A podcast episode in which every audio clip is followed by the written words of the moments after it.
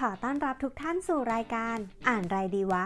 รายการที่จะช่วยคุณย่อยความรู้ สรุปสาระจากหนังสือดีน่าอ่านทั้งไทยและเทศ ครอบคลุมเรื่องแนวคิดพัฒนาตัวเอง การทำธุรกิจ การเงิน และการจดบันทึก เพราะเนยเชื่อว่า หนังสือดีๆ สักเล่มสามารถเปลี่ยนชีวิตของเราให้ดีขึ้นได้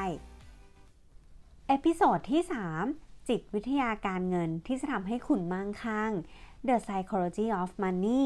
วันนี้เนยจะมารีวิวหนังสือยอดฮิตที่สุดแห่งปี ต้องบอกว่ามีแต่คนพูดถึงหนังสือเล่มนี้นะคะ จนไม่ไหวค่ะทุกคนต้องไปซื้อนะคะ แล้วก็อ่านเพื่อที่จะมารีวิวให้ทุกคนฟังค่ะ 25 ข้อคิดที่เนยได้จากหนังสือเล่มนี้จะมีอะไรบ้าง เดี๋ยวเราไปลุยพร้อมกันค่ะ 1. ความมั่งคั่งที่แท้จริง ไม่ใช่จำนวนเงินที่เรามี แต่คืออิสรภาพที่ควบคุมชีวิตของตัวเองได้ นั่นก็คือเวลาค่ะ อิสรภาพทางการเงินคือการมีเวลาที่คุณได้ทำในสิ่งที่คุณต้องการนั่นเอง 2. รวยคือสิ่งที่มองเห็นค่ะ เช่น มีรถหรู มีบ้านหลังใหญ่ การแต่งตัวดูดีนะคะ แต่ความมั่งคั่งคือสิ่งที่เรามองไม่เห็น มันคืออะไรที่แบบเบื้องลึกเบื้องหลังของสิ่งที่เรา ไม่สามารถมองได้ด้วยตาเปล่าค่ะ อย่างเช่น สมมติคนที่เขามีบ้านหลังใหญ่ มีรถหรู แต่ความจริงอาจจะเป็นติดหนี้บัตรเครดิตแบบบวมฉึ่งนะคะ หรือว่าผ่อนกันยกใหญ่เลยค่ะ อาจจะเป็นรถคนอื่นที่เช่ามาก็ได้นะคะ ดังนั้นคนเราเนี่ยมักจะตัดสินจากสิ่งที่เป็นรูปลักษณ์ภายนอก หรือว่าสิ่งที่ตาเห็นนะคะ แต่ความจริงแล้วเนี่ยความมั่งคั่งนะคะ มันคือสิ่งที่เราไม่สามารถมองเห็นได้จากตาเปล่าค่ะ 3. การมีเงินอาจไม่ใช่ทุกอย่าง แต่มันก็ยังดีกว่าเราไม่มีเงินสักบาทนะคะ ข้อที่ 4 สมมุติว่าตอนนี้คุณมีเงินเดือน 15,000 บาทนะคะ แล้วคุณเนี่ยอยากจะได้เงินเดือนเพิ่มขึ้นเป็น 30,000 บาท พอเมื่อคุณเนี่ยถึงเงิน 30,000 บาทนั้นแล้วนะคะ สิ่งที่คุณทำเนี่ยก็คือการเปลี่ยนไลฟ์สไตล์แล้วก็การใช้เงินที่มันเยอะขึ้น ซึ่งนั้นเท่ากับว่าถ้าคุณเนี่ยมีเงิน 30,000 บาทนั้น เงินเก็บคุณอาจจะน้อยกว่าตอนที่ 15,000 บาทก็ได้ ถ้าคุณนะคะขยายค่าใช้จ่ายตาม จำนวนรายได้ของคุณนั่นเอง ดังนั้นนะคะ วิธีคิดเนี้ยมันก็เลยสำคัญมากว่า ถ้าเราเนี่ยหาเงินได้มากเท่าไหร่ สิ่งหนึ่งที่เราควรมีเลยก็คือ ควรที่จะใช้อย่างพอประมาณ แล้วก็รู้จักที่จะ manage แล้วก็จัดสรรมันให้อย่างดี ข้อที่ 5 รวยกับการรักษาความรวยใช้ทักษะคนละชุด 6. คนเราควรจะวางแผนการเงินตามเป้าหมาย แต่ความเป็นจริงคนส่วนใหญ่มักใช้ประสบการณ์ส่วนตัวแทน 7. ชีวิตมันก็เหมือนกับการทอยเหรียญ ต่อให้เราทำแบบเดิมแบบที่เราเคยทำมันได้แล้ว ก็ใช่ว่าจะได้ผลดีแบบเดิมเสมอไป ดังนั้นถ้าอยากมีชีวิตที่ดีขึ้น ต้องเลิกทำตัวแบบเดิมนะคะ 8. มีหลายสิ่งที่มีค่ามากกว่าเงิน อย่างเช่นสุขภาพ ความสัมพันธ์แล้วก็เวลา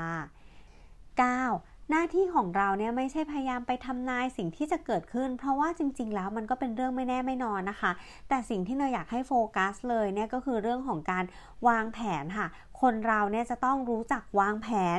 มันจะต้องมีแผนสำรอง หรือคุณจะต้องพยายามเอาตัวเองให้รอดให้ได้ แม้ว่าจะต้องเจอวิกฤต หรือเรื่องที่ไม่คาดคิดไม่คาดฝันมาก่อนนั่นเอง 10. รู้จักเพียงพอบ้าง เพราะความต้องการที่มากเกินไป อาจผลักดันให้คุณเสียใจได้ในภายหลังนะคะ 11. การลงทุนที่ดีอาจไม่ใช่เรื่องของผลตอบแทนที่ดีที่สุด แต่มันคือความสบายใจ ให้คุณใช้ชีวิตแบบปกติ โดยที่ไม่ต้องมานั่งภาวะพะวงว่าวันนี้ ฉันเสียอะไรไปหรือเปล่านะ ต้องคิดแบบสมเหตุสมผลนะคะ มากกว่าการคิดในหลักการและเหตุผล ต้องมีจุดเผื่อใจนะคะ ที่จะผิดพลาดด้วย ไม่งั้นเนี่ยชีวิตคุณมันก็จะตึงเกินไปเครียดเกินทำให้ไม่มีความสุข และที่สำคัญก็คือต้องมีความรู้เรื่องการลงทุนและเช็คให้เหมาะนะคะว่า เราเนี่ยเป็นคนเหมาะกับรูปแบบการลงทุนแบบไหน 12. อยากรวยต้องกล้าเสี่ยง อยากรักษาความรวยก็คือต้องทำในสิ่งที่ตรงกันข้าม 13. การวางแผนทางการเงินต้องมีแผนสำรอง อย่าคิดว่าทุกอย่างจะเป็นไปตามแบบที่เราคิด 14. คุณค่าที่สำคัญที่สุดของการมีเงินคือ การได้เป็นนายของเวลา 15. ใช้เงินให้น้อยลง แล้วคุณจะมีภาระน้อยลง คนส่วนใหญ่พอรายได้เยอะขึ้น ก็จะมีรายจ่ายเพิ่มขึ้นนะคะ ซึ่งการจับจ่ายเนี่ยจะมีทั้งหมด3เลเวลคือ จ่ายเพื่ออยู่รอด 2. เพื่อความสะดวกสบาย 3. เพื่อความหรูหราหรือว่า enjoy ในชีวิตนะคะ การลดค่าใช้จ่ายและเก็บมันให้เยอะขึ้นอาจจะช่วยได้ ไม่เกี่ยวว่าคนลงทุนเนี่ยได้กำไร 10%อาจจะมีเงินเยอะกว่าคนที่ลงทุนได้กำไร 7%ค่ะ มันขึ้นอยู่กับไลฟ์สไตล์นะคะ ขึ้นอยู่กับการใช้ชีวิตของคนคนนั้นด้วยค่ะ 16. อย่าใช้เงินเพื่ออวดคนอื่น ทุกคนสนใจแต่เรื่องของตัวเอง น้อยคนนักที่เขาจะมาสนใจเรื่องของคุณ ยกตัวอย่างเช่น ถ้าคุณขับรถหรูนะคะ คุณก็จะนึกว่าเฮ้ยคนอื่นเขาจะต้องแบบชื่นชมคุณแน่เลย หรือเขาจะอยากเห็นหน้าคุณมากๆแน่เลย แต่ความจริงแล้วคนอื่นเขาไม่ได้สนใจคุณหรอกนะคะ เขาสนใจแค่รถของคุณค่ะ ประมาณว่าเขาเห็นรถของคุณเนี่ยเขาก็เฮ้ยแลมโบกินี่อยากได้บ้าง ดังนั้นความคิดของเราที่ผูกติดกับตัวเองกับโลกภายนอกเนี่ยจะต้องระวังนะคะ เป็นเหตุผลหนึ่งนะคะที่ทำให้หลายคนเนี่ยใช้เงินฟุ่มเฟือย เพื่ออวดคนอื่น อาจไม่คุ้มค่ากับสิ่งที่คุณได้เสียไปเลยนะคะ 17. ถ่อมตัวเมื่อประสบความสำเร็จ และให้อภัยเมื่อล้มเหลว โชคและความเสี่ยงเป็นสิ่งที่เราเนี่ยควบคุมไม่ได้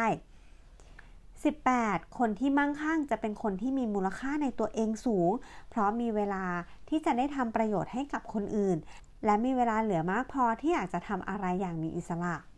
19. การเงินเป็นเรื่องของประสบการณ์และความเชื่อส่วนบุคคล ที่จะทำให้แต่ละคนมีวิธีการใช้เงินที่แตกต่างกัน ทุกคนต่างมีเลนส์ที่สวมแตกต่างกันนะคะ 20. ถ้าอยากเป็นคนที่มีอิสรภาพทางการเงิน ต้องเลือกที่จะสวมเลนส์ที่ถูกต้อง 21. นิสัยการเงินของเราเนี่ยขึ้นอยู่กับสภาวะการเงินของเราตอนเด็กๆด้วยค่ะ ในช่วงเวลาที่เราเติบโต เราเกิดมาแบบไหน เราก็จะมีทัศนคติต่อเงิน มุมมองของการลงทุนที่ต่างกัน เช่น เกิดมาในยุคของตลาดหุ้นโต เราก็มีแนวโน้มที่อยากจะลงทุนในหุ้นมากกว่า หรือคนที่เป็น baby boomer ทำไมคนถึงชอบเก็บเงิน เพราะว่า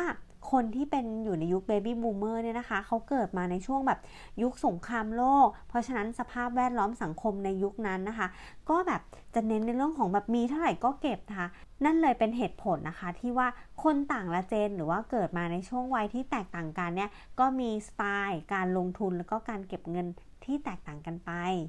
22 เป้าหมายของเราเปลี่ยนได้ตลอด เพราะทุกอย่างมันเปลี่ยนแปลงตลอดเวลาค่ะ แต่ต้องอย่าลืมที่จะวางแผนเพื่อไปสู่เป้าหมายของเราด้วยนะคะ และต้องเตรียมใจเผื่อไว้กับสถานการณ์ที่แย่ หรือไม่เป็นไปตามแผนของเราค่ะ คนส่วนใหญ่เนี่ยชอบยึดติดอยู่กับแผนของเรา แล้วก็รู้สึกว่าเออไม่อยากเปลี่ยนแล้ว แต่ไม่เคยมานั่งทบทวนแผนของเราเลยนะคะว่าไอ้แผนที่เราตั้งเป้าไว้เนี่ยมันใช่อย่างที่เราอยากจะได้หรือเปล่า 23 ระวังเรื่องของจุดที่หยุดกับจุดที่พอนะคะ เพราะว่าบางคนเนี่ยก็คือไปถึงจุดที่เขาเรียกว่า โลภค่ะ มีเท่าไหร่ก็ไม่พอ รู้สึกว่าตัวเองเนี่ยไม่มีความสุข เพราะสิ่งที่ได้เนี่ยรู้สึกว่ามันขาดตลอดเวลา ได้เงิน 1 ล้าน เก็บเงินได้ 2 ล้านก็ยังไม่พอค่ะ ก็รู้สึกโลภไปเรื่อยๆนะคะ อยากได้อยากมีอยากเป็นจนทำให้ ไม่ว่าคุณจะเก็บเงินได้มากเท่าไหร่ คุณก็รู้สึกไม่มีความสุขนั่นเอง 24 ระวังความเชื่อหรือว่าเรื่องเล่าดีๆนะคะ เพราะว่าคนเราเนี่ยเวลาที่จะเชื่ออะไรก็จะไปหาข้อมูลมา support ตัวเอง แต่ความเป็นจริงแล้วมันอาจจะไม่ใช่ สิ่งที่เราคิดมันอาจจะเป็นแค่เศษเสี้ยวเล็กๆ ของความจริงทั้งหมดก็ได้ ซึ่งในหนังสือเล่มนี้เนี่ยเขาก็พยายามจะสอนให้เราเป็นคนคิดเที่ยงนะคะ และข้อ 25 จงตอบคำถามตัวเองว่า จริง ๆ แล้วเนี่ยชีวิตของคุณต้องการอะไรกันแน่ คุณชอบอะไรไลฟ์สไตล์ที่คุณอยากใช้นี่มันเป็นยังไง ความรู้อะไรที่คุณควรมีเพื่อให้คุณมีอิสรภาพทางการเงิน และสามารถใช้ชีวิตในรูปแบบที่คุณต้องการ และทั้งหมดนี้นะคะ ก็คือข้อคิดที่ได้จากหนังสือเล่มนี้เนยมองว่าหนังสือเล่มนี้นะคะ เป็นเกี่ยวกับความคิด mindset จิตวิทยาการลงทุนรวมถึงการให้มุมมองที่กลับมาสะท้อนตัวเราจริง ๆ ค่ะ ว่ามันใช่ในแบบที่เราต้องการไหม สำหรับท่านที่ฟังเนยมาถึงตรงนี้แล้ว มีประโยคไหนที่โดนใจที่สุด หรืออ่านแล้วรู้สึกอย่างไร คอมเมนต์มาบอกเนยหน่อยใต้โพสต์นี้นะคะ หรืออยากให้เนยรีวิวหนังสือเล่มไหนก็พิมพ์มาบอกกันก่อนได้นะคะ เนยจะพยายามรวบรวมสาระดีๆ ข้อคิดที่ได้จากหนังสือแบบนี้มาฝากกันอีกค่ะ สนใจสั่งซื้อหนังสือสามารถกดสั่งได้ที่ลิงก์ด้านล่าง ขอบคุณที่ติดตามรายการอ่านไรดีวะ เจอกันใหม่ episode หน้า สวัสดีค่ะ